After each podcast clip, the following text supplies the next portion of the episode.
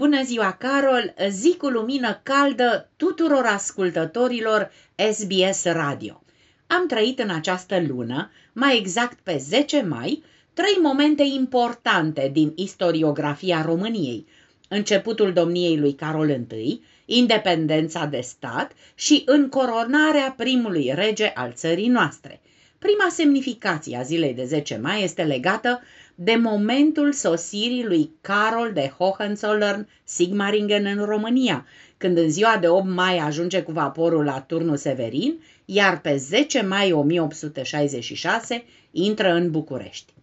În cei 48 de ani de domnie, cea mai lungă din istoria statelor românești, Carol I a obținut independența țării, datorită căreia i-a și crescut imens prestigiul, a redresat economia, a dotat România cu o serie de instituții specifice statului modern și a pus bazele unei dinastii.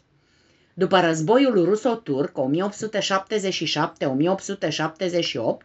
România a câștigat Dobrogea, dar a pierdut sudul Basarabiei, iar Carol a dispus ridicarea podului peste Dunăre între Fetești și Cernavodă, Angel Salini, care să lege noua provincie de restul țării. A construit în munții Carpați castelul Peleș, care a rămas și acum una dintre cele mai vizitate atracții turistice ale țării.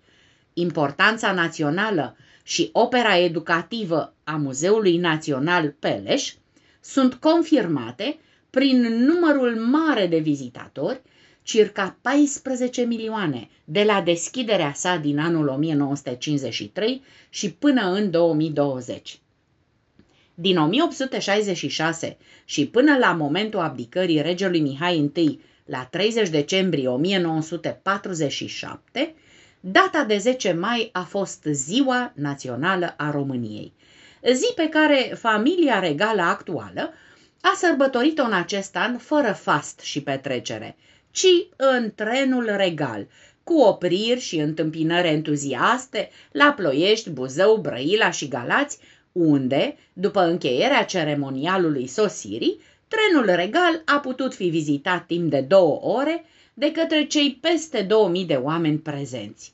Pe parcursul călătoriei cu trenul regal, familia regală a fost alături de voluntari ai Crucii Roșii Române, ai Fundației Regale Margareta a României, precum și alături de elevi olimpici, de veterani Invictus și de persoanele vârstnice și copii, beneficiari ai proiectelor umanitare, sociale, educaționale și culturale patronate de majestatea sa. Tot de cultură vorbim și când asigurăm viitorul tinerei generații, care a dobândit un hub, centru cultural, în curtea artiștilor, chiar cea a Universității Naționale de Artă Teatrală și Cinematografică, UNATC din București. Practic, parcarea de mașini de acolo s-a transformat într-un loc de întâlnire între artiști și public. Proiectul Insula UNATC face parte dintr-un proces mai amplu de renovare și modernizare a universității și va găzdui spectacole de teatru, proiecții de film, concerte live sau lansări de carte. Este un spațiu în care vor fi împreună și studenți și profesori, un spațiu de schimburi de idei, de întâlniri non-formale, pentru că există spectacole care au fost gândite din start pentru spațiile publice, gen stand-up comedy. Altfel de spectacol avem în viața cotidiană, unde în aceste zile actriță principală este inflația. Da, s-a înțeles bine. Inflația a urcat la 13,8%, arată datele transmise săptămâna trecută de Institutul Național de Statistică. Alimentele s-au scumpit cu 13,5%, mărfurile nealimentare cu 8,9%, iar serviciile cu 7,1%.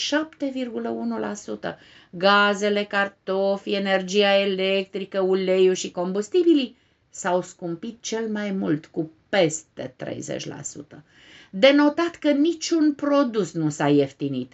Singurul preț care a rămas neschimbat fiind cel al biletelor de tren. În rest, totul s-a scumpit. Se preconizează că inflația va continua să crească în iunie, până la 15% și să scadă doar treptat în următoarele patru trimestre, rămânând semnificativ crescută, ca urmare a unui impact suplimentar al factorilor care amplifică în prezent creșterea prețurilor, inclusiv a celor legate de războiul Rusia-Ucraina.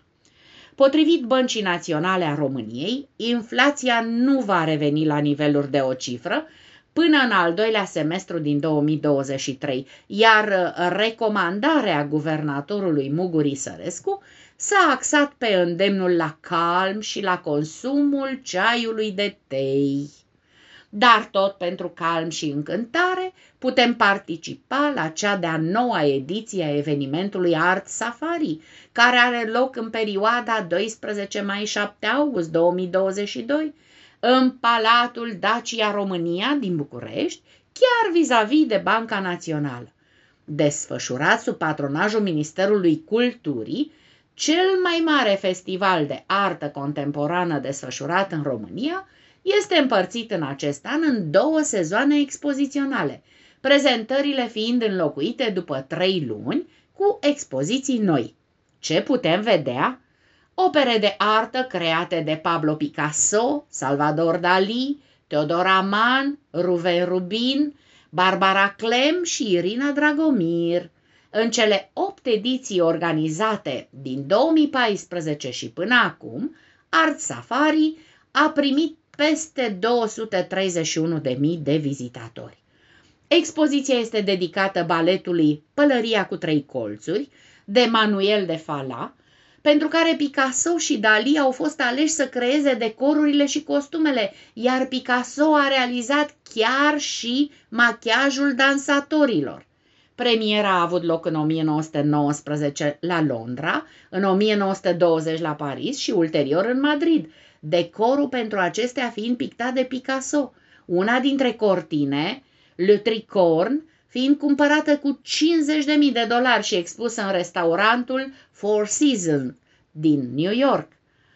30 de ani mai târziu, Dali a semnat scenografia aceluiași spectacol în Statele Unite cu un succes răsunător.